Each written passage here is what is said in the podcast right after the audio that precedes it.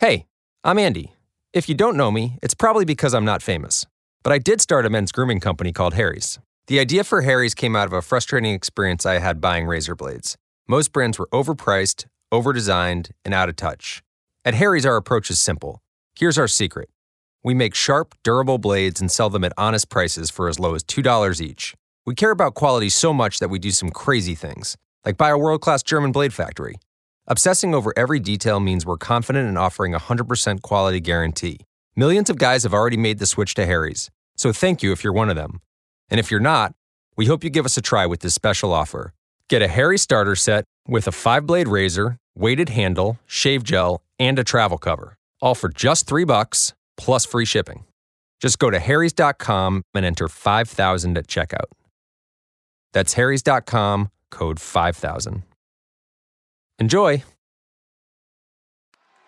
But you see, to me, this place seems more like the land of handouts.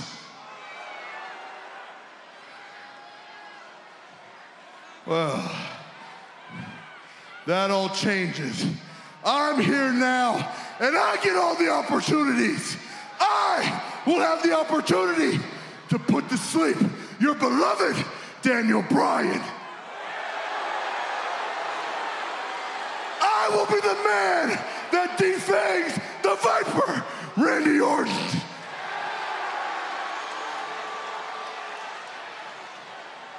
And I will emasculate and decimate AJ Styles.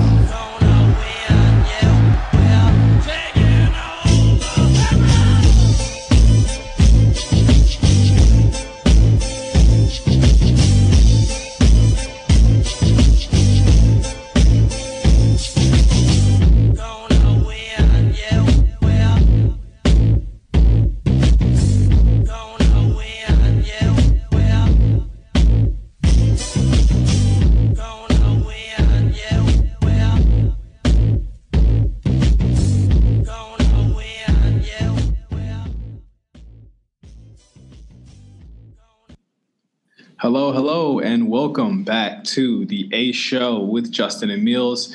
Uh, I am your host, Justin, with my other host, Meelz, on the other line. What's going on, Meelz? Yo, I'm here. I've just inhaled the salad. I, I feel replenished a little bit. Um, you know, I'm I'm here. I'm good. The the rosters have been shaken up. I'm here to talk about it. I'm very excited for what's going on and moving forward.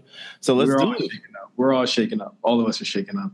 Uh, we we had a we had an excellent uh, Royal Rumble, not Royal Rumble, WrestleMania week. We had two, three straight weeks of, of WrestleMania content.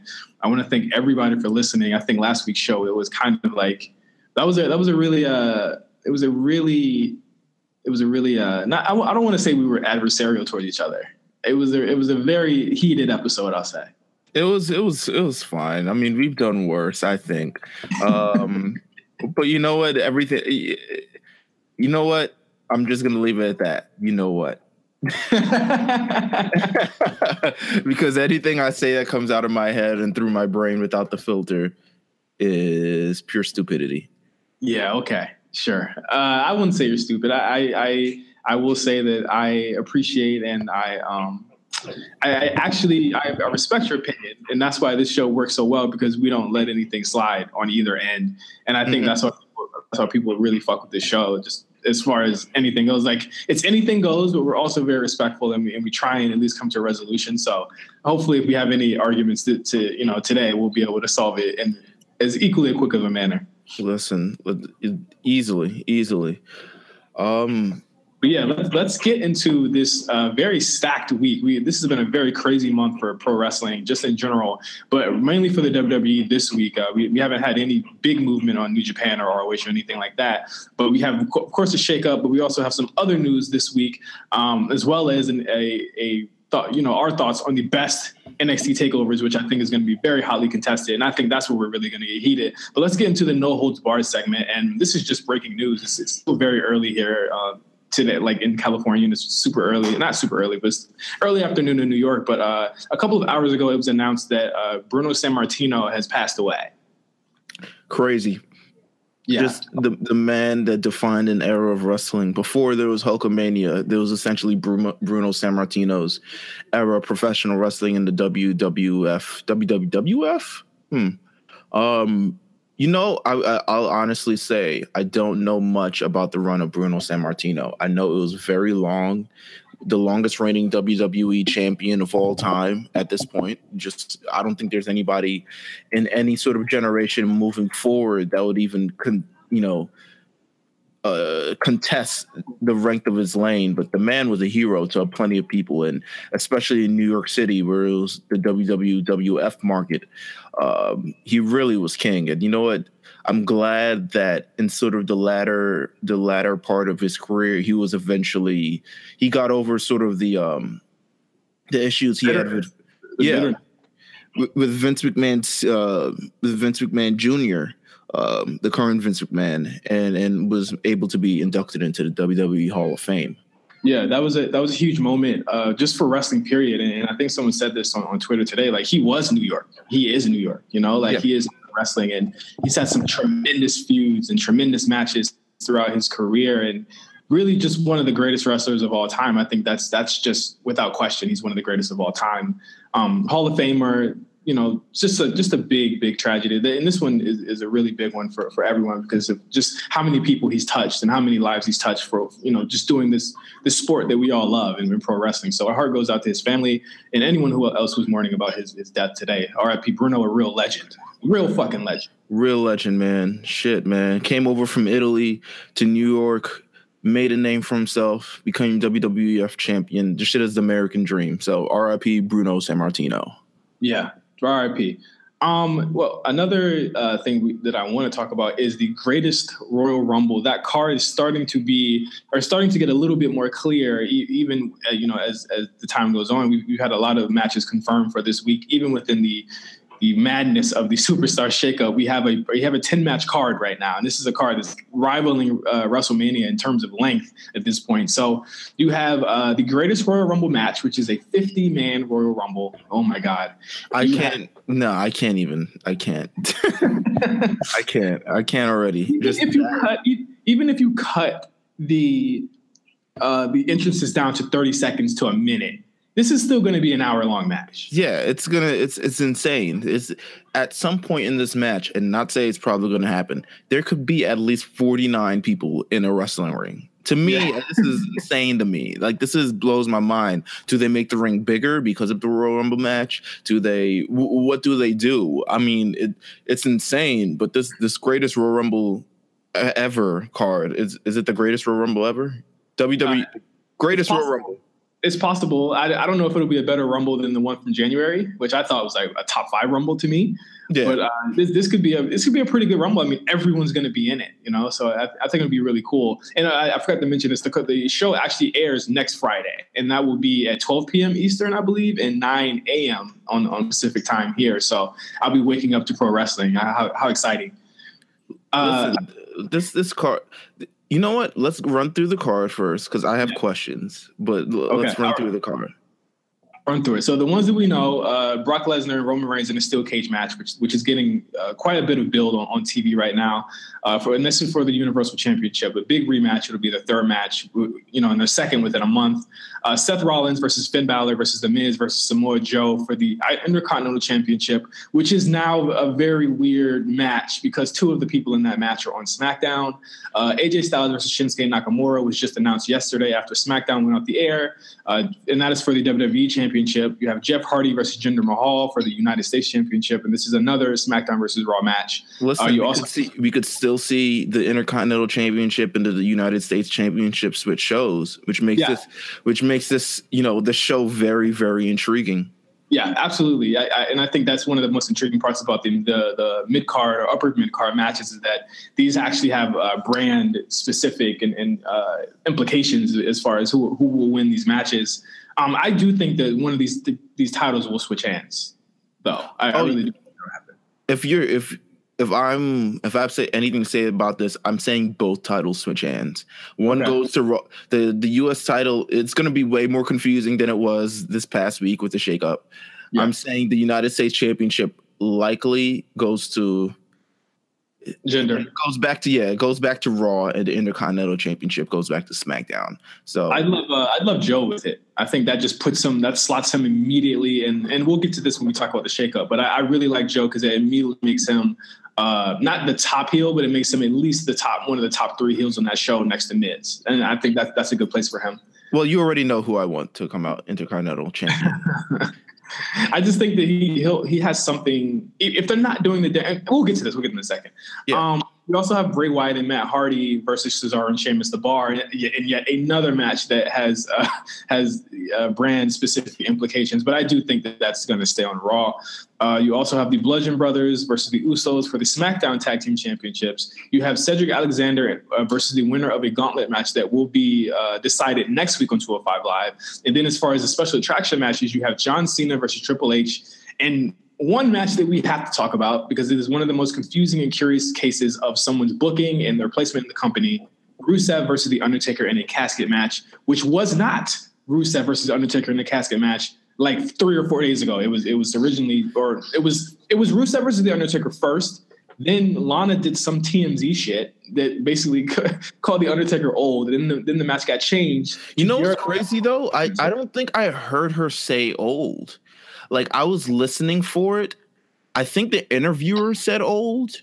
Um, yeah. and she might have agreed, but I don't think she said old. But nonetheless, Michelle McCool got a whiff of that, and she did not like that. She was like, "Uh, no, I'm, I'm making the call to Carrano right now." Oh, and, snitched. Oh yeah, yeah, yeah, yeah. I mean, this is all alleged. We're all making this shit up, but it's like you know, at, at, some point during this entire exchange, it was Rusev versus the Undertaker. He goes on TMZ with Lana, and they're all, you know chatting about the match. I think they're trying to, you know, some Rusev and Lana have some weird connection with TMZ where they where they always get the TMZ. TMZ always gets them in trouble, or they got the TMZ plug, or something along those lines. Um, and immediately after that, we saw that the match would be changed from Undertaker versus Rusev to Undertaker versus Chris Jericho in a casket match. And then, you know, shortly back after, I think there was probably some backlash behind it or something along those lines. Right. But it, it was changed back to Rusev versus Undertaker. And I know if I'm Chris Jericho, I'm pissed. well, I, I, mean, I would uh, Jericho was probably pissed because he was going to be the only guy in the world that could say that they faced Kenny Omega at the Tokyo Dome and the Undertaker in a casket match in right in one year. Listen, that's a first of all, I think just in general, I don't like. I don't think Chris Jericho likes to be fucked with, uh, in a way. And not to say that he's like super badass, but I don't, think he likes to be fucked with. Is like, all right, make a goddamn decision so I can, you know, plan out my trip accordingly. Like, I'm, am I planning for a casket match or am I planning for a Royal Rumble match? Like, he, he knows. How, he knows how Vince is at this point. That, that's his boy. Listen, I don't know, man. He's he, he has shouting matches. He's you know, but you know what? This is all this is all legend. It, it, it could have gone over smoothly. He could have been like, whatever. You know what? I'm back in the Royal Rumble match. This is easy payday anyway. Yeah. Um, but um, what do you think? This, and there, has been rumors of, of what's happened. Um, there was a rumor that came out a couple, like maybe a couple hours ago, that the Undertaker didn't think that the the TMZ thing was a big deal, and he wanted the match to be changed back. And I, it's just a very curious case of how they're pushing and pulling with Rusev right now. Mm-hmm. And I would really love to know the story behind what is going on with this guy behind this behind the scenes because he's one of the most popular characters on TV. He's uh, still he's booked as a heel. still booked as a heel. Um, I'm I'm not sure when they're pulling the trigger on. And, and the thing is, like even in the, in the weeks leading to to WrestleMania, he was booked in in a, in a, a place where he could have easily flipped to be a face. Yeah, but he didn't do it it, it, it, still boggles my mind. Um, and this is, I guess, the perfect, you know, as we were talking about, the perfect showing of like how hot and cold they are on Rusev, just because of just them taking them out the match and putting them in the match. But I think just overall in general, in terms of what happened with the situation, um, I would be happy if it, I would be surprised if Undertaker was just like, yo, just put him back in the match because I don't think Undertaker really cares. Um, but he could, who knows? Um, but I feel like they, in a sense, are just like, yo, just put him back. It doesn't matter. Like none of this matters. I don't know, but it's a. I think who who cares? I and that, that's just what he. That's what Undertaker's saying. Like, who cares about right. this, this, bullshit? If this is true, right. but even though, like, I do, do you do you see Rusev possibly like leaving or asking for his release? This that's been a big that's been a big rumor that he's asked for his release a couple of months ago. Um, I don't think so. Nor do I think. I think if he did, they wouldn't let him go anyway. Um, I feel like they've done that in the past with several superstars. They feel like they can continue to build with. They've done it with Rey Mysterio. I know they did it like a decade back with Neville. Carlito. They did it with who? Neville. Neville as well. Just Neville is still under his WWE contract, um, by all intents and purposes. But it's a. I don't think they would let him go. But I think. I don't know. I don't know if I could see Rusev just being like, "I'm out." I feel like Rusev's entire career, he he isn't someone who sort of came through the indies and sort of worked his way back out on the other side. He's someone who was completely built and manufactured in the WWE. And while he is a great wrestler, and while I think he could manage to survive outside of WWE, I think for his best interest and for the potential that he has, I feel like he's not in. He's not. I'll say this: he's not in a spot where it's like he's Kurt Hawkins. You know what I'm saying? He's not in a spot where he's Zack Ryder, where he's Zack Ryder, who's actually popular, but still no one gives a damn. People care about Rusev. People care about pushing Rusev.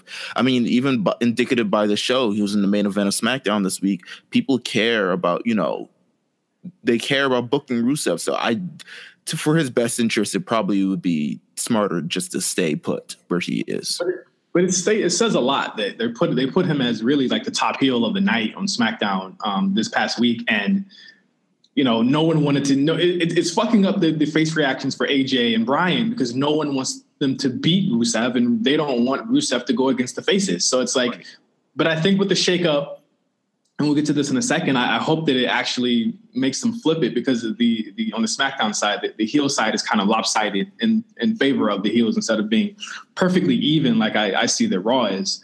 Um, one more thing on No Holds Barred. Uh, do you want to talk about this Nikki Bella John Cena thing? Wait, wait, wait, before before we before we get off this greatest Royal Rumble, I want to. I have a I have a question. With What? What is backlash now?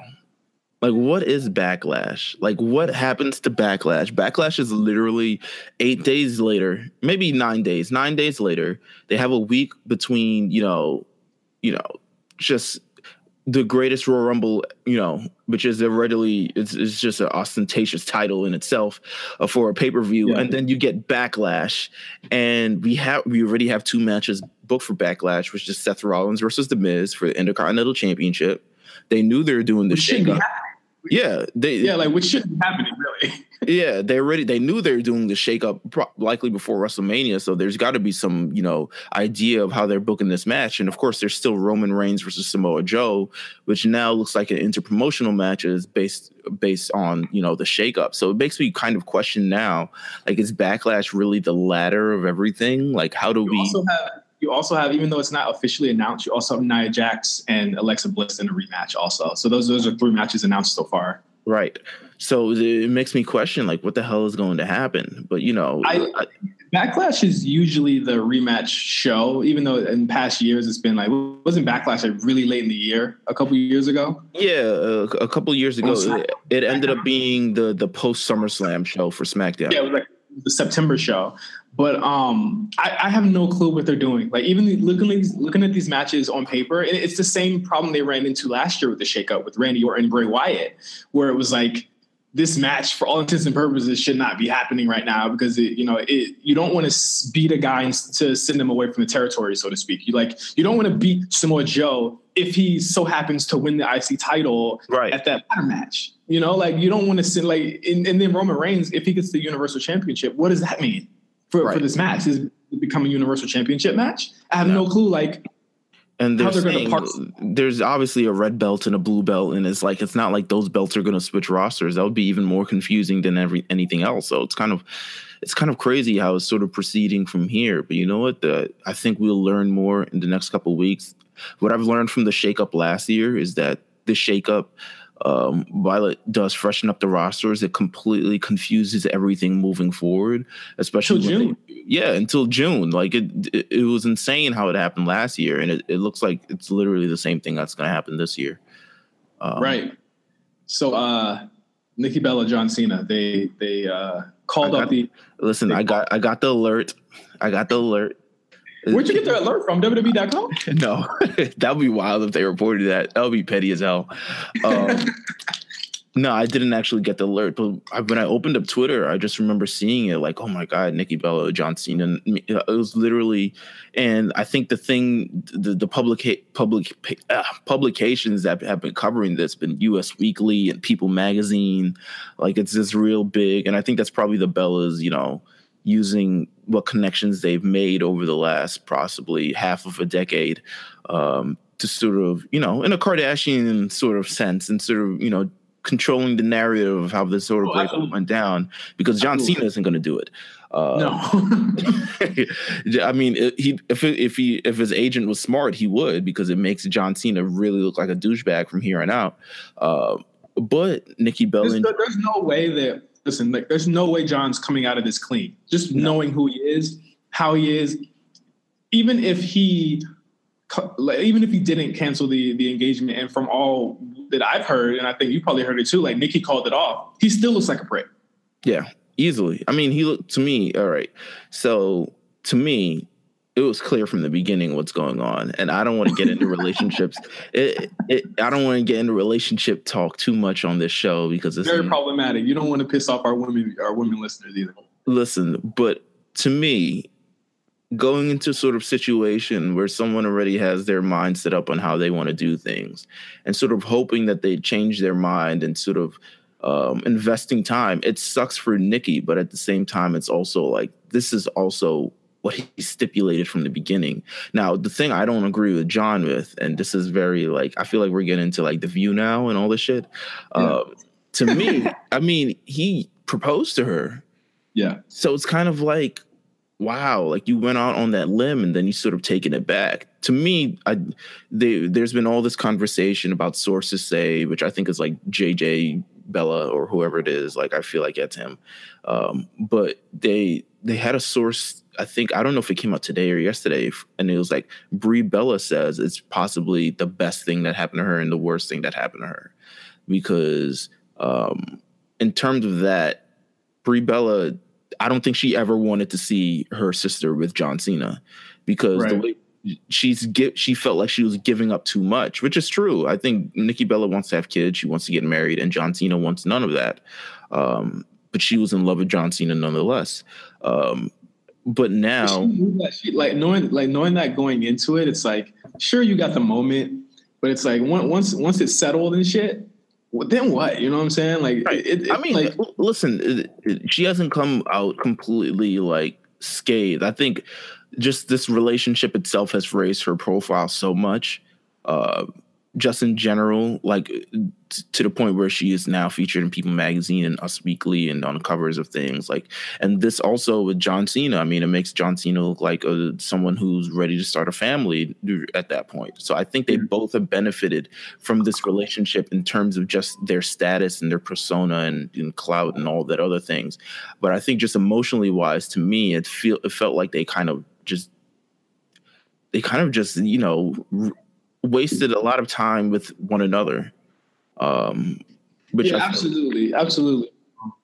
I, and it's it's again, it sucks that um, it really sucks that it happened that way. I don't I don't really like I, you know I feel like these wrestling relationships are so like they pop up every single day, like big big Cass and Carmella and shit like that. Like th- this is stuff that happens, but this is this was more of a high profile example of that. Right. But I think that, like with, with John Cena, it's, it just becomes like it's like, dude just just do what you got to do. Continue to have your little your little threesomes in six ways like that. Like just just live how you want to live, listen, John. He's, he's living. Listen, John Cena. Have you seen? I mean, we've seen Total Divas. We've seen Total Bellas. The man practically has a helicopter pad on the top of his house.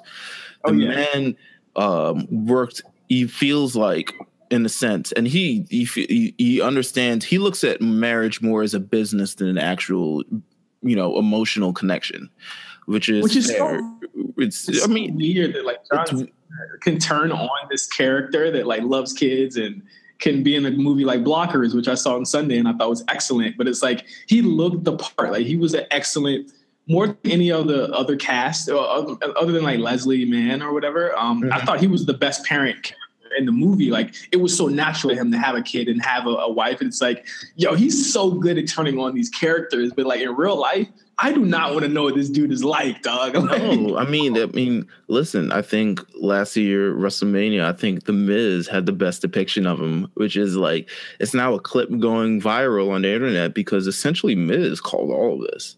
Miz was just yeah. like, is if Put it, Natty, huh? Put it Natty. Yeah, I mean, called too. Yeah, I mean, listen, he's to me, he's very he sees everything as a business transaction to me and in terms of this relationship and this marriage and i think the reason why he didn't want to get married is because he went through a divorce earlier in his career and that really ruined him and i think that financially set him back maybe i don't know he's john cena whatever. Um, but he didn't i'm crying over the rich guy here. Wow. Yeah. I don't know. He's john cena. But i think that relationship um, really made him realize like listen i work very hard for the things i did and i'll be damned if i give half of it to somebody else. So i mean just for nikki to move into john's house she had to sign loads of paperwork which was weird as fuck she should have dumped him after that but I, we're again we're getting too deep into relationship twitter here we let, let, let's let's steer the let's steer the car back. We're, we're gonna end it there. Listen, I, I just like we're getting too deep into this relationship. They're broke up. It sucks. I just it let's sucks. just let's see how they move on. We'll all move on. It's uh John Cena will get the chance. He'll say something funny, and uh we'll see how it goes. Yeah. Uh, all right. So let's get into the superstar shakeup, and this will take the place of our Raw and SmackDown review for the week. Um, I think not much shows, happened on either show. I mean, yeah, not, nothing happened other than this, and and I and I like I love that when we do these shows where yeah. we kind of go off the path and we're able to talk about something completely different and something that really interests us. And we love the reviews, and I know you guys love the reviews too. Right? They um, they disguised the last two Raws and Smackdowns as like big things, but really nothing happened on this show, which is incredible to me. Between the Raw after WrestleMania and the SmackDown after WrestleMania, which is like, oh, it's the big show, anything can happen. People are gonna go crazy, but nothing really happened. Yeah. Um, yeah, the superstar shakeup, literally, it, if the shakeups didn't happen, nothing was happened on. No, there's really no development on anything. Uh, and there, there can't be any development on these shake-up shows and on these these uh, these types of shows because you're building up or you're introducing these new characters. But uh, one one thing I, I want to get to is kind of a, a, rundown of what has changed and and what has kind of uh, changed about both shows. And I with Raw, Wikipedia article open, man, I'm ready. I'll, I'll run through the, the, let's run through Raw. You, you could do SmackDown. I, and so for Raw, um, they received Bobby Roode, Chad Gable, Zack Ryder, Baron Corbin, Jinder Mahal, Kevin Owens, Sami Zayn, Mojo Rawley, uh, Mike Kanellis. And for tag teams, they got Breezango, the Ascension. They also uh, got for the on the women's side, they got Natalya and the Riot Squad. Uh, Big Jim, I, baby. I listen. I I know a lot of people were, were doing the doom and gloom bullshit on Twitter because that's what they love to do whenever there's a, a big move like this. I do not have a problem with the raw side of no. the, the roster. I don't have a problem with it at all. I think it sets up credible upper mid card challengers. It defines their mid card a lot better, where you're not having Finn Balor and Seth Rollins floating around with, with other matches against other people that they, they're you know they shouldn't be wrestling against. And you you also define the top of the card where if Roman gets this title back, he will have a bunch of dance partners in a Kevin Owens and Sami Zayn, in a Jinder Mahal, in a Baron Corbin, and these are matches that we we might have seen the Kevin Owens match before, but mm-hmm. for the most part, we haven't seen a lot of them at all. Now, in, in terms of that, and and and the why I'm 100% fine with the Raw side, I think when you look at the the key differences between Raw and SmackDown, Raw is a three hour show, and SmackDown is a two hour show. So Raw, the Raw side opens up for a lot of development. And yeah. I think a lot of these guys could definitely benefit. I mean, we talk about Jinder Mahal and his reign on SmackDown. In a three hour show, maybe there's more context, maybe there's more things that go on. The Riot Squad, um, Dolph Ziggler, Baron Corbin, The Ascension, Mojo Rawley, you know, Zack Ryder, all these Chad Gable, Bobby Roode, all these people that we've sort of asked for more from, but we can't really get it because SmackDown's a two hour show. But now they're on this three hour show called yeah. Raw. There's so much development. They can do a little slow burn. It's the A show. It feels fresh. I think literally everything, I'm, I'm, I'm fine with everything, you know, that happened on the on on Raw. And it sh- it shakes it shakes up the women's division as well. You have Nia, uh, who has a, a, bunch of dance partners after she's done with the Alexa Bliss feud, and you also have Ember Moon, and, and I think that they play like below Ronda, of course, who's kind of like in her own stratosphere. Yeah. But you got you have Nia Jackson, Ember Moon as like the two and three, or the, or um, the one, two, and three, or whatever of, of the face side, and then you'll eventually have Sasha Banks and, and Bayley moving up. I would assume to a, a higher position but it looks like they're being slotted into a, a feud with the Riot Squad to further um, to further kind of ex- ex- extend the storyline. Yeah, just it, hit someone in the face. Slow burn. Yeah, just just someone yeah. pick up a chair and throw it at somebody. God damn. Um, how do you, you also did? I want to I want to ask how do you feel about the call up of Drew McIntyre? Um, someone. Oh who, yes, yes. Yeah. Drew McIntyre uh, Drew, Drew, McIntyre, and he actually got a huge pop as well. Um, he was one of the, mo- the more surprising uh, debuts of this week. I I think we all said or predicted that he would skip NXT, and I think it was the best move because by the time he got injured, that upper card at NXT was so defined. Yeah. by the time he got back, he would have no from that. Like Andrade probably would have been gone, and he is gone. But I, I love it. I think he got a great reaction. I think that Drew and Roman will have a fucking banger when it's time. Mm-hmm. And I love slotting him with with Dolph Ziggler. Um, in, in the sense that Dolph will be able to have a big guy that can that can kind of back up his bullshit and, and really have a great tag matches with him because I feel like just now I'm I'm way more excited for Dolph Ziggler than I am in the last couple of years. Just I'll give it one more try. I'll yeah, just how this shakes out and how it works. I mean, if he could you know, stop cutting promos the same way he cuts promos that he's cut for the last 10 years. Yeah. But I think I'm ready to give him another try. Um, we, I think Baron Corbin, Baron Corbin got a pack, a video package. I think that's a, that's a good word. Bobby Roode was featured in the main event of Raw. Um, Chad Gable now split official single star. He was, he, he's been split from two tag teams at this point. Um, he's definitely a single star in the making. And we got Kevin Owens and Sami Zayn just to be the brand's like really shit heels. So I think yeah. we, we, we've done good.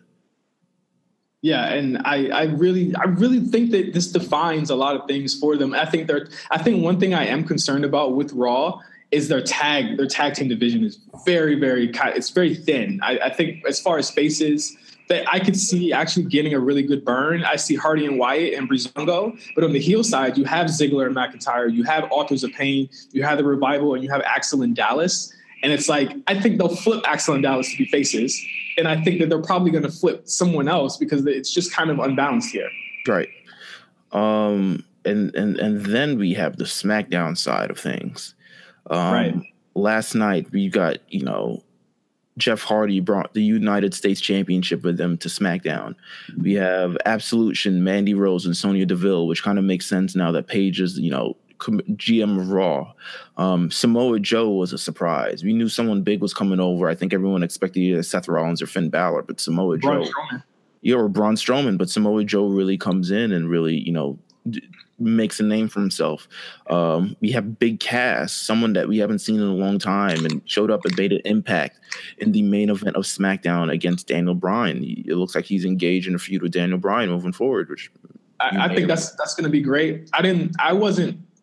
I didn't have a problem with Big Cass. I had a problem with his, his matches with Big Show and Enzo. Those are not the, the best first feuds for him as a I heel. Think, I think yeah, right. I think this Daniel Bryan feud will work wonders, hopefully. I think Daniel Bryan will do his best to make Big Cass look really, really well. And I think Big Cass is finally against someone that people will cheer and supposed to boo, and maybe they won't feel sort of, you know, I wouldn't say apathetic, but just kind of like not care. You know, they're definitely going to care about this feud. Um, right. We also see Asuka coming to coming to SmackDown. She was she was mm-hmm. off the show for yeah, huge move.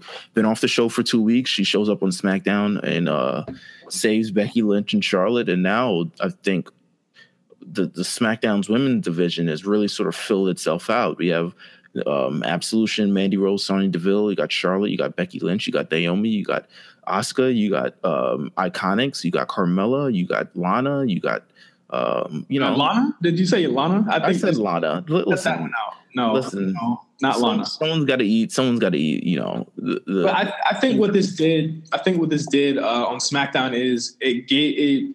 I mean, I think it eventually you got you got to turn Asuka at some point. Yeah. Um, you're gonna get the Charlotte and Asuka uh, part two, which right. you should do at SummerSlam, and I think that is the best place to do it. Easily. I think you give I think you give Asuka the belt eventually, and or or have Asuka win Money in the Bank. You know, right. and I, I think you have one of those those situations happen and have her go against Charlotte at SummerSlam, but you also have the the um, you also keep Charlotte and Asuka away from Ronda Rousey, and I think this was the smartest decision that they could have made. It was giving Rousey a chance to make Raw her own, and then having Charlotte and Asuka kind of battle to be the, the baddest on on the Raw side. So I think the Summer Survivor Series will look really really interesting when it comes to that women's uh, maybe the inter interpromotional match or the women's tag match, where we'll have a really good setup that we haven't seen before with any of these women. Right. Um, we also got the inclusion of Luke Gallows and Karl Anderson, which has now come to SmackDown. So I believe the club is back on SmackDown. Um, uh, I, I was I wouldn't even like put them with AJ man. Like he doesn't need they'll, But they'll they'll do it. I think they'll do it anyway because you know what? AJ doesn't need them, but they need AJ. um, they need something. Shit. Cesaro and Sheamus. I think a great a great coup for SmackDown to Cesaro and Sheamus. You have two guys who have singles potential, and also they're just a great tag team. Um, and to work with people like the Usos, work with the Bludgeon Brothers, work with um, New Day again, and it's, it's just fresh. I think it that completely opens up the SmackDown division. Um, and R-Truth. and then we also had two call ups. Um, the first being Sanity, Eric Young, Alexander Wolf, Killian Dane. It looks like Nikki Cross has been left out of the call up for now. Yes, uh, Nikki Cross has been left out. Um, I, there's a lot of speculation about that, but uh, Dave Meltzer actually said in um, on the I believe it was the it was the one the Wrestling Observer Radio mm-hmm. that he feels as though that they're they're going to do something with Nikki Cross and Shayna Baszler in NXT. Um, I, I, think that I mean there's something to that uh, as far as having Nikki be there. There there aren't. It was, it's the same issue that they fell they fell into when Asuka left. There's a big hole in the heel side, right. and there's a hole in, in the faces that are ready to go against her side, and you just let Ember go. So right. you have to have someone to you have to have another dance partner for uh, Shayna until Bianca Belair is ready, until Kairi Sane is really ready, and until all the Dakota other Kai or something along those lines. And I think actually doing something with Dakota Kai with, with Shayna because it, um, not to like go into the NXT spoilers, but there, there seems to be something that's going on there with those two. So I think that's going to be really interesting. And having Nikki Cross in the in the mix it definitely won't hurt, and it gives her a chance to become her own character as well. Right, and I think you know that's all well done. I think possibly the biggest coup for SmackDown has now been the call up of Andrade Cien Almas and Zelina Vega, former NXT champions now on SmackDown, which is where they should be, quite honestly. And I remember I tried calling them a year ago. I said, you know what, a year ago they should have been on SmackDown. Yeah. Now, after this year of development, after these years of matches, after um, Andrade Cien Almas has just sort of become, you know, top five in 2018. Yeah, maybe. El Idolo, like it's a he, he's really earned whatever he gets from here on, and I'm interested in sort of the feuds that have from that happen from here. Um, and also, of course, The Miz is now coming to SmackDown. Um, I'm, my I love only, the announcement of that. I love the announcement of that on Raw when uh, Angle was like, "Hey, Daniel Bryan really wanted you to be on SmackDown, so I did it anyway." And then like Miz's reaction was just priceless. That's listen. It gives Miz more ammo to do the things that he, you know, to feel the way he feels against the GM and feels the way he feels against Daniel Bryan. Um, I think the only sort of issue I have, I hope SmackDown doesn't follow the same sort of pattern it had last year, um, because I know it's a two-hour show. We drafted a lot of people last year to that show, and a lot of them weren't used. And we talk about now, we have Tye Dillinger, who's called up last year, wasn't used. Sami Zayn, for the bulk of the year, was pretty much inactive and wasn't used. Rusev, we were talking about, was not used. So it, it, there, there's Luke Gall- Luke um not Luke Gallows um Luke from the Bludgeon Brothers. Ah, I forgot his name. Oh, Luke, Luke Harper. He Luke was Harper. injured though. Yeah, but he he was still nah. He still could have been used, man. He wasn't injured. He was just not being used. He lost so much weight. Um, he was prepping to be back on the main roster and just wasn't being used. And I just feel like it would be a shame if any of these stars that just come to SmackDown, which all benefit the show incredibly, would follow I, I the think same fate. I think you have a core six that you, you you're going to on SmackDown on the top of the card. I think that's going to be AJ. That's going to be Daniel. That's going to be uh, Nakamura. Yeah, it's going to be Joe. Uh, I think when it's time, it's going to be Almas at, at some point. I I know a lot of people are concerned about Almas, but it's like I feel like Randy Orton's probably going to wedge his way into that six. He's like, no, I'm here too. I'm Randy. Remember? Yeah, and uh, but I know a lot of people are concerned about Almas, but I think it's not a bad thing if he's not shot to the top like we want Right. to be the top. I think you start him off easy with Sin Cara or Tye Dillinger or Truth, and then you put him against the Jeff Hardys, and then like you want to build. You don't want to go too fast with him. And what we've seen with with with Almas is that he can benefit from a slow burn. Yeah. He absolutely can. And and I think with him and Zelina, we have this idea that it should work like it is on NXT, but it's not NXT. And I think you just give time and he'll be able to be at the at the top of the card. I think we we're going to look back at both of these shows in six months or eight months or, or really by Survivor Series, and we're going to be able to tell what was a good move and what was a bad move. I think the Mhm. biggest the, biggest thing that we're looking out for is will these shows keep the same quality? Will they retain the same energy that they've had in 2017 and 2018? And I think that's not good. That story is going to be told by SummerSlam or, or again by Survivor Series. Listen, if the I, I think SmackDown will be fine with Raw. I, it kind of really depends on that Universal Title match. I don't think Raw can go another year without that championship featured on on the on the show. It makes it while they have a bunch of new dance partners that they need that championship featured on that show. Uh, So who who uh, who do you think will? I, I and, and I know I posed this question on our, on our on our run sheet, but it's like winners and losers. What show looks the strongest? What show got weaker? I mean, if I was to just call it out right now, I mean, obviously you would say SmackDown won, so I'll say the SmackDown won, but I don't think Raw necessarily lost. I think SmackDown looks on, on paper, SmackDown looks strongest, but I also think Raw looks really strong. I think it's even between the two. I think they're both going to be strong shows.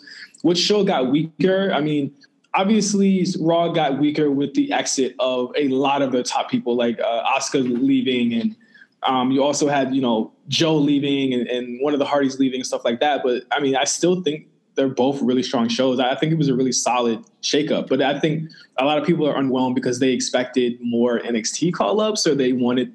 I think you have so much. You have so much on Raw. You have, you still have the Shield on Raw, which is something that I didn't think was going to happen. You still have. I mean, they won't end up being the Shield, but when Dean Ambrose returns, I think that's going to be someone that you know benefits from being out a very very long time. Um, you have you know Dolph Ziggler that they're building. That you have Finn Balor. You still have you know all these amazing superstars on Raw. I don't think it's a total loss for Raw. I think SmackDown and it's more succinct. And I talk about the female, the women's roster, and I think the women's roster is the thing that mainly got that boost on on on SmackDown because it Yeah. really desperately needed a shakeup. I mean, Natalya, Carmella, you know, all these people have been there for years, and now it's kind of like shaking things. And I think even Raw, even Raw in itself, it needs to sort of it's beginning to establish itself outside of the four horsewomen uh, with that women's roster. And while we still have Bayley and Sasha in the forefront, I mean, they're not the main players in sort of the championship match, which is really, really cool. Um, and I think just the upper cards on both shows, I think this rivals, to me, this rivals the first draft, the, the first Raw Yeah. versus SmackDown draft, where you had The Rock Hogan and and and, and Angle on SmackDown, and you had Stone Cold, Undertaker, Brock Lesnar on Raw, and things like that. It's like really, really good. Yeah, I, I, I'm very optimistic. I, I know I'm, I've, I've been known to be almost too optimistic at times about these types of things, but I really don't see a, a really huge problem with, um, with a lot of, of what, what happened on, on these shows, other than them being like completely like non, non interesting, Right. on, on on this week. But hey, again, this story gets written in, in six weeks to, to six months. So we can't judge it all right now, but I, I'd say both, both um, shows are strong.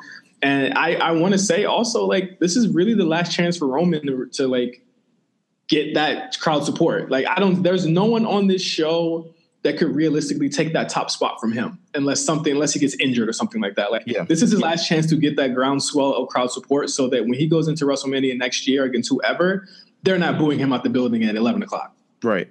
Um, just one quick note on something that's I, I just saw popped up in the chat, um, or at least like something else to wrestle with on the WWE Network. Are you excited oh, yeah. for that? Yes, I am. Shout out to Conrad Thompson and, and Bruce Prichard. Uh, Conrad's a really good guy. Uh, I, I, think that this is going to be a really cool thing on, on the network. You actually get to see the impressions and the stuff that they do on the show that you can't see on the podcast. You'll be able to see it now because it's a complete, it's all video, I believe. Yeah, it, it, today's topic apparently is WrestleMania 14, so I'm, I'm I'm excited to see how this is going to go. But um, yeah. I, I, do they keep the cuss words? Like I'm wondering if, if they're keeping the cuss words here. What do you mean, drop top titty? Chocolate titty.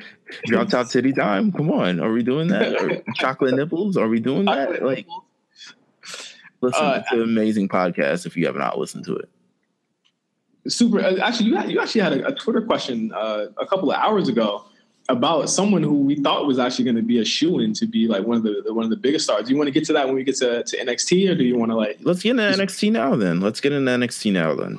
Yes. So we actually called out on a couple of our listeners uh, to tell us and rank their top five NXT takeover cards. And last week we talked about it. Last week when when we said uh, that NXT is always we always say with NXT Takeover that was the best NXT Takeover. Yeah, and it, it becomes like this this narrative where it's like the best one is the, always the latest one because we forget right. about it. But now we're really, to me, I think we're actually starting to see a top five breakout. I think the the top the, the, the, two from this year to me they can't leave. And, and I'll and I'll say my rankings uh, in a second, but like these two from this year, undisputed top NXT takeovers of all time.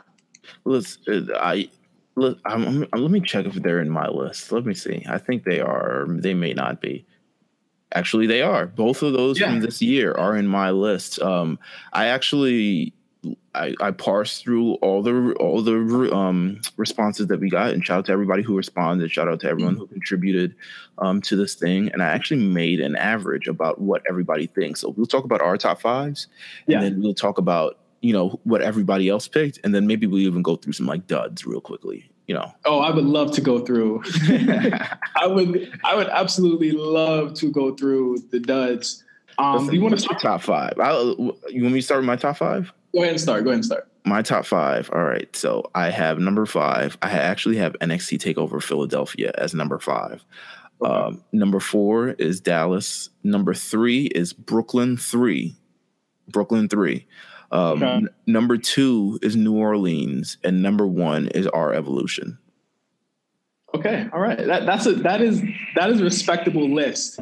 Um, that is a super respectable list. I'll say I, I picked number one R Evolution over Nola because Nola, I mean, the distinction that Nola's gotten over the past couple the week or so is because they have two five star matches, you know, as rated by Dave Meltzer, yes. um, featured on the show. The reason I pick R Evolution is because I think that's really where NXT sort of changed completely from developmental system to just a a full on like brand and a show. And I think just the incredible things that happened, that incredible Neville versus Sami Zayn match, um, the introduce, introduction of Kevin Owens, I believe also Finn Balor may have debuted on that show as well. Yes. Um, it's, it's really, really critical to sort of the the the build and the takeover of NXT. Uh, yeah, I, I think that it was it was the formative years of, of the show, and I think with a lot of the NXT uh, takeover shows, it just shows that the booking actually changed. Like the show became it was much more than just a weekly show that kind of got over a lot of the developmental talents that would, would come in. I think with, with shows like R Evolution is you started seeing the indie talent and the, the indie darlings if you will start you know popping up on these shows. And it's something and it's a formula that has carried on all the way to 2018 and will continue on i think for the foreseeable future. I think it's a great formula. Even if you look at wrestlemania over 90% of that card was nxt people. And guys from the indies yeah, I mean, you, you look at this card, R Evolution right now. Besides, you know, C.J. Parker, Simon Gotch, you know, wherever they are at doing their thing, everyone is pretty. Much. C.J. Parker, he is Juice Robinson and New Japan. Come on, all right, all right. Then what's Simon Gotch doing? I don't know. I, I, I, I, don't think people. I don't think people like him. Like so. oh yeah, I've heard he's an ass, and that's why maybe Sin Cara. You know, all right, yeah. you know what? Maybe I'm saying too much. Um, but everybody has been featured on a WrestleMania at some point. You know, it's like it's it's crazy. Um, what, what's your top five? My top five. This is going to be a. Uh, this might not be so.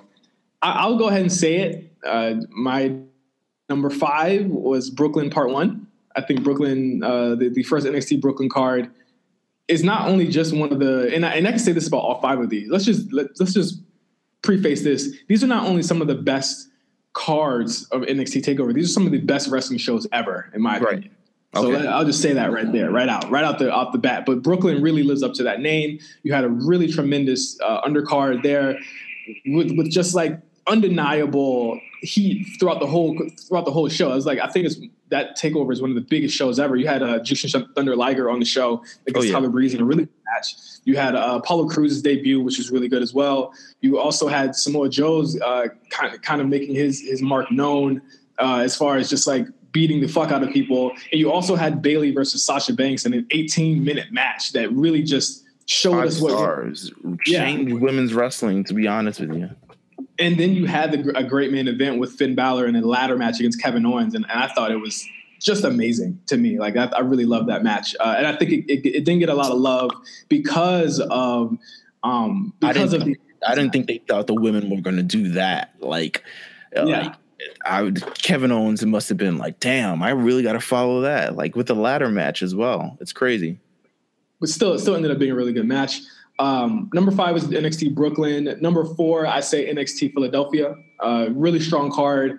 Again, you you had the the excellent and, and just because it's number four does not mean that I'm I'm discounting the fucking five star classic between Gargano and Almas. That is still one of my favorite matches of the year. Mm-hmm. Uh, but I'm, I'm, just weighing it against other takeovers. I have to put it there. You had really two two really good uh, main event matches there as well.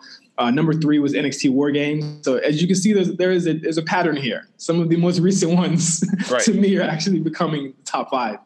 Uh, and of course, the War Games match I thought was tremendous. I love that match a lot. You also had a really, so you had some really really great matches on the undercard there on on the War Games card. Uh, let me trying to remember what was what, what other matches on the war game the war games card. I'm I'm like blanking right now. Oh my god, I think there was Johnny Gargano versus. Uh, it was Gargano. It was Gargano and uh and Pete Dunne. That's that. No, no, no, no. Gargano Pete Dunne was that was the no was Gargano the, wasn't on the card. Okay, maybe I was thinking of one. yeah, dark match. Had Aleister Black had, had Aleister Black and Velveteen Dream. That was an amazing match. That was incredible. Yes that was that. It had that. I, I, don't know why I just blanked like that. Um, it also had uh, Cien Almas winning the NXT Championship, which I love that they do things like this. They do title switches before the main event, and this this is another show that did that as well. Yeah, easily. And, and it did it didn't hurt that it, it, it didn't hurt Almas's win. You had he had a great match with uh, with Drew McIntyre. I really fucking love that match as well. Let's see. Uh, all, that was not what was that number three. Number two, I put R Evolution. So that was my number 2 mm-hmm. and number one. Number one, you had NXT New Orleans. Yeah, it's, I mean that's a solid that's a solid breakdown. I feel like the general, you know, all those were named by people, you know, who previously who submitted to this thing, and uh, it, all those are incredible. Now, if I want to go to the public, shout out to every again, shout out to everyone who contributed. Like it was fucking incredible. Um, what we have for the top one that everyone picked was New Orleans. So yes. it, everyone was just like New Orleans is one of the best shows, one of the best NXT shows. It's fresh in everybody's mind. It may still be. Um, the second one was the original NXT Brooklyn. So NXT Brooklyn um, that featured Sasha versus Bayley and you know everything you ever mentioned. The third one was War Games. Um, the fourth one was NXT Dallas. Su- surprisingly not NXT Dallas featuring Shinsuke Nakamura really? versus Sami Zayn. Yeah, a lot of people went for NXT Dallas. Um, and that's but the, the thing that I, I gotta argue here, I gotta argue here. The thing about that show is that like even even if you discount the or, or not discount or, or look past the you know the the obvious Shinsuke Nakamura match, which is amazing five star match You had a really, you had an okay Asuka and Bayley match, which I thought they had a better match in Brooklyn. Yeah, they did. And and you also had Finn Balor and Samoa Joe, which really wasn't like I, I gave that maybe like a low four, maybe three and a half stars. Like, I, I didn't think that was a really good main event at all.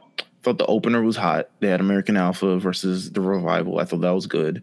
Um, Austin Aries versus Baron Corbin. I'm not really Austin. Aries fan. Yeah, so I'm just like it's it's really the same for me. But I mean, people picked it fourth. It's a NXT Dallas has got a it, got recognition, and I think the fifth one that everyone picked was NXT Philadelphia. So um, I mean, there's No R Evolution. no our R Evolution would come actually after that would be Chicago NXT Chicago. After that would be R Evolution That's a and match. and That's a one um, match show. after that would be um, R Evolution in Brooklyn for third, and then you know after that we don't really even need to get into it. But yeah, I think you know what NXT we picked the the best ones they had. I think we made good decisions, but NXT has really had um, just looking back on it a lot of like duds. Like I mean, Yes. it's a it's, Keep it been- Let- yeah, Let's talk about it.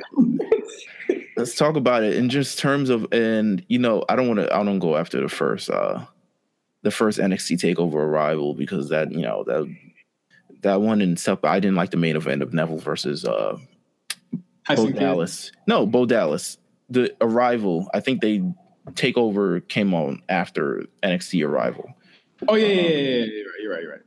um but man we've had shit which was the one i did i mean takeover respect no, you know what? I good did. I you know what? I didn't hate that show. I, I had to, That show. That show was mostly tag matches. Asuka's debut, I believe.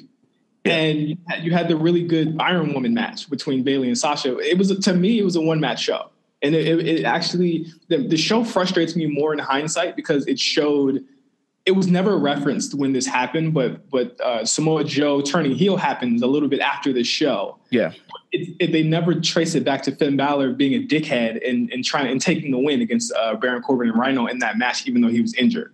man, you're completely fucking right. Um, there was also two, actually two takeovers, um, main evented by Sami Zayn versus Kevin Owens. Um, neither match had the zeal that it had when they both came up to the main roster, or even on the Indies years ago. Just because of, I think the first one, um, Sami Zayn was injured.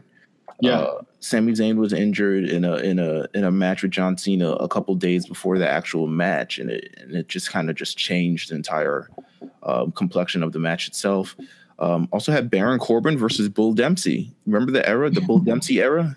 oh Bull, man, Bull, what Bull. the dark ages, the dark ages. um, featured a match. Uh, Hideo Hideo Itami versus Tyler Breeze. I'm not sure if this was when Hideo came back or debuted, but it would get into the sort of series, and then it would follow up on the NXT uh, Unstoppable, the following one.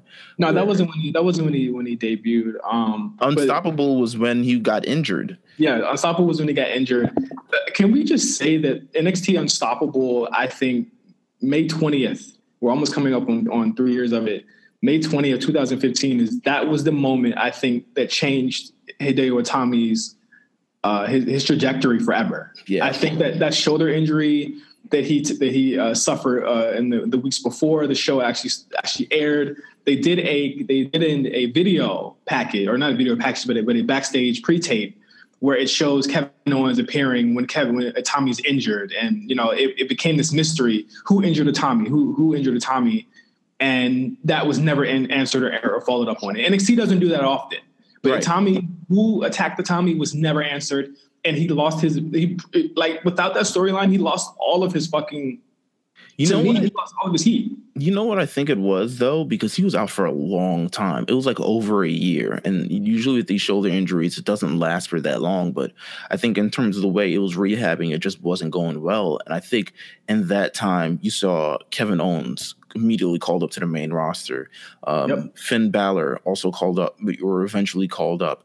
Um, He was gone for the whole Finn Balor title reign, over Yeah. two hundred.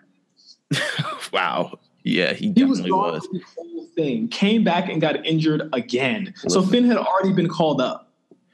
I, I, I posed a question on Twitter last night, and I said, "So, what's the verdict on Hideo Itami? Because he was featured in the 205 Live main event last last night. I think it was him and Tozawa um, losing to Lince Dorado and and, and Gran Metalik, which crazy. Um, but it's kind of been really the fall. I mean, Hideo Itami was one of those guys who was really heralded when he came in when the first sort of wave of the independent guys. He was one of the first big signings. They had Hulk Hogan, Hulk Hogan go to Japan and sign him. Like Hulk Hogan was yeah. there in the WWE, and he went over to Japan and he was like, "Listen, Kenta is going to be the next guy," um, and it just never followed up. It just it, it just kept being bad luck after bad luck, and eventually got called up to 205 Live, which is great.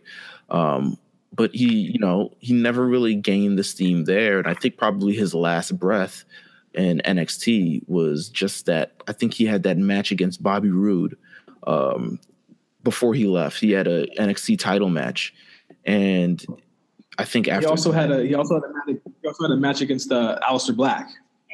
He, I think in I think a, a, weird statistic that was brought up was in his entire three years in NXT, he probably had like four or five takeover matches, which is insane. People with in, in less time have had more. It's just crazy how long he's been injured. He he got injured um, with his shoulder, and then I think he had another injury with his like his orbital bone or something along those lines. But it's just crazy the way it sort of worked out for him. Um, yeah, it was it's crazy and really sad. Uh, I, I, think I, I, had a lot of high hopes for him, but then I started seeing the matches, and I was like, Dude, he's not really like. Does it? What? Where does he go from here? Should he peace out? Like, or are we piecing out now? Like, no. I, I, if he goes to Japan, what's he going to be in Japan? He's he's he's injured. Uh, he has to. He'll have to work. A, he'll have to work a harder style. He'll have to. Who definitely won't be at the top where like guys like Tanahashi. If the if New Japan takes him, he won't be where like Tanahashi and those guys are. He'll be he'll be jobbing to Adam Page. Right. One of the one of the responses was, you know, he'd be a tag match guy in Japan. I like, absolutely agree. I agree. Yeah, it, it's kind of crazy, man. Um, listen, other takeovers, notable takeovers. I mean, we've had some great matches, but some of these takeovers have been one match cards. So I don't think everyone needs to. Uh, no, but I I do want to mention like the. I think a lot of people get the the idea that okay, we, we always say every takeover is better than the last, but I think in hindsight, a lot of these shows, the the top of the car was like a log jam for right. seven consecutive shows. The Balor, Joe, Roode, Nakamura era. yes. And it was so, and it's like we look at the 2015, 2016 shit, in some 2017 era, that was a really weird period because you had Finn Balor, who wasn't always on the TV show, which isn't a bad thing, but he literally almost never defended the title. Nakamura would disappear for weeks on end. Oh, yeah. Uh, Joe was probably really the only consistent guy that was on TV. And then you had Nakamura uh, in the title match three times, hold on, one, four times in a row in 2016 to 2017 before he actually got called up. And it was like, I, I look back on that era NXT with, with not even just like resentment, but it was like, man, like th- there was they were still figuring it out, even though we thought that these mat these shows were like fucking excellent. Yeah, it's a it's kind of crazy, just lack of development on the top of the card because you run through these sort of main events and you can see it on Wikipedia. You can see it's literally like a baton pass. It's like Finn Balor, Joe, yeah. Finn Balor, Finn Balor, Joe, Joe, Nakamura, Nakamura, Roode, Roode, and then it finally sorts of bit to change up from here on out. But I hope we continue to get that sort of you know a little bit of the main event and and things becoming a little bit more, you know. I think the core, I think the core uh, top of the car roster on NXT is is going to be excellent. I, I love having Undisputed Era at the top. I think they're they're great where they are. I think Johnny Gargano and Ciampa is great. I think Aleister Black, you give him some new, you know, some new dance partners. You have EC3, you have Ricochet, you have Velveteen. This is going to be a really great era in NXT where it's like you're not going to have that logjam of, of talent that's just basically clogging up the roster. And even though I do think Aleister Black is going to have a very lengthy reign with that title, and I'm thinking like Finn Balor esque reign, I think he'll have some really great feuds. I agree. I, think we've got a lot to look forward to, and hopefully, we don't have to do this in three years and uh, run through sort of the same issues that we had before. Absolutely. So, uh, thanks to everybody who uh, who sent in their, their thoughts of their best NXT takeovers and everyone who, who sent in their thoughts on where it's, uh, Hideo Itami is going. We really love to hear you guys' feedback. So anytime you listen to one of the episodes, just hit us up on Twitter at OGJohnny5 and at Meelz TV. Let us know how you feel about the show, and we'll we'll read it on we'll read it on air here.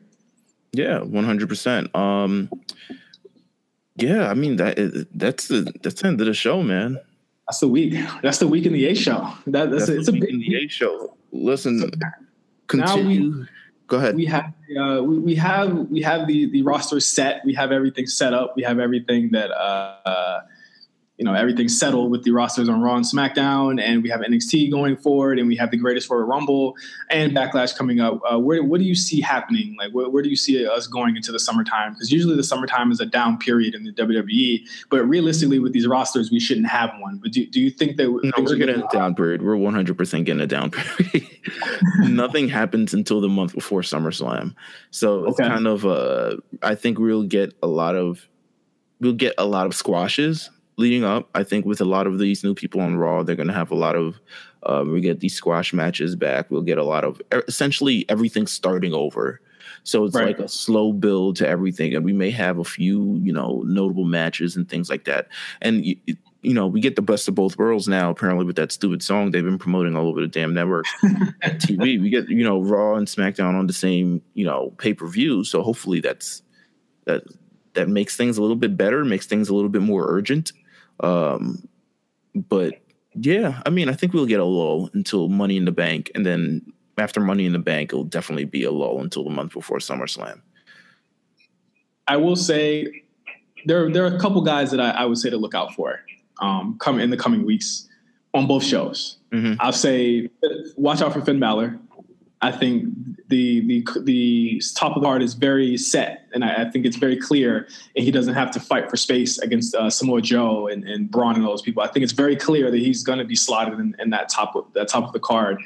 I'd say on, on on the SmackDown side, obviously look out for Shinsuke Nakamura. I really think they're going to give him a prolonged and long run with that title if and when he wins it, mm-hmm. uh, and I think he'll win it in uh, Saudi Arabia.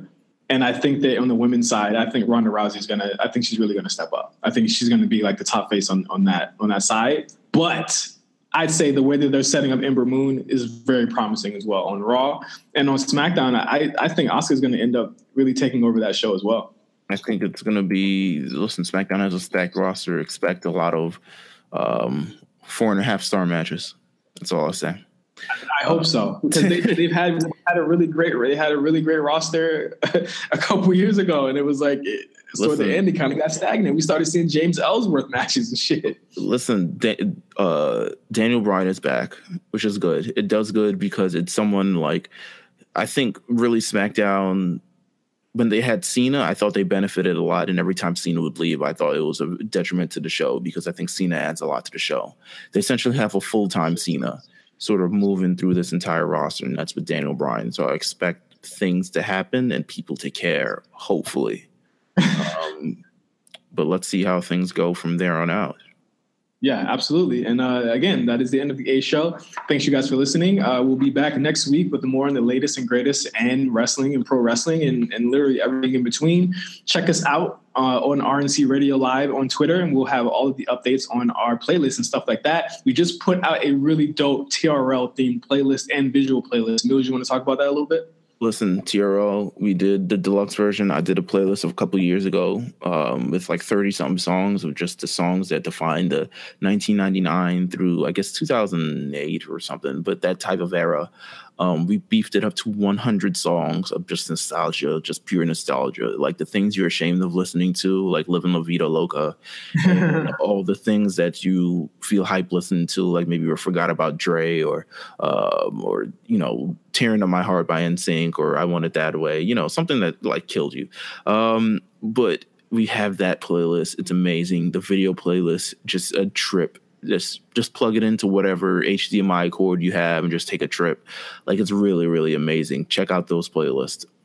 Yeah, and we also have a new podcast as well. We have RSBN that airs every Friday. We also have the Perfect Play uh, podcast with uh, my man uh, Jay Melendez. We call him Huey. I don't know why he calls himself Huey. You can ask him that on Twitter. Listen, that's uh, Huey, baby. Come on. It's I don't ask. I don't ask why you call yourself Johnny Five, baby. Come on. It's a great story. I'll, I'll, I'll tell it one day. All right. but uh, we also have RNC Radio with myself and Josh Pease. We, we, talked about Coachella last week, and we're going to be ringing that up for the second weekend of Coachella. And we also have the Lookout podcast, which returned for the season finale of, of season one with myself as a guest and Perfect Legend, who is a pro competitive gamer, talking about Dragon Ball FighterZ. Meelz and Jeff did an excellent job on that. So definitely check that out when you get a chance. It just dropped today. And uh, you can check out everything else. Uh, follow us on on Twitter. Follow us on SoundCloud at RNC Radio Live. You can also subscribe to us, and we have the links on Twitter as well.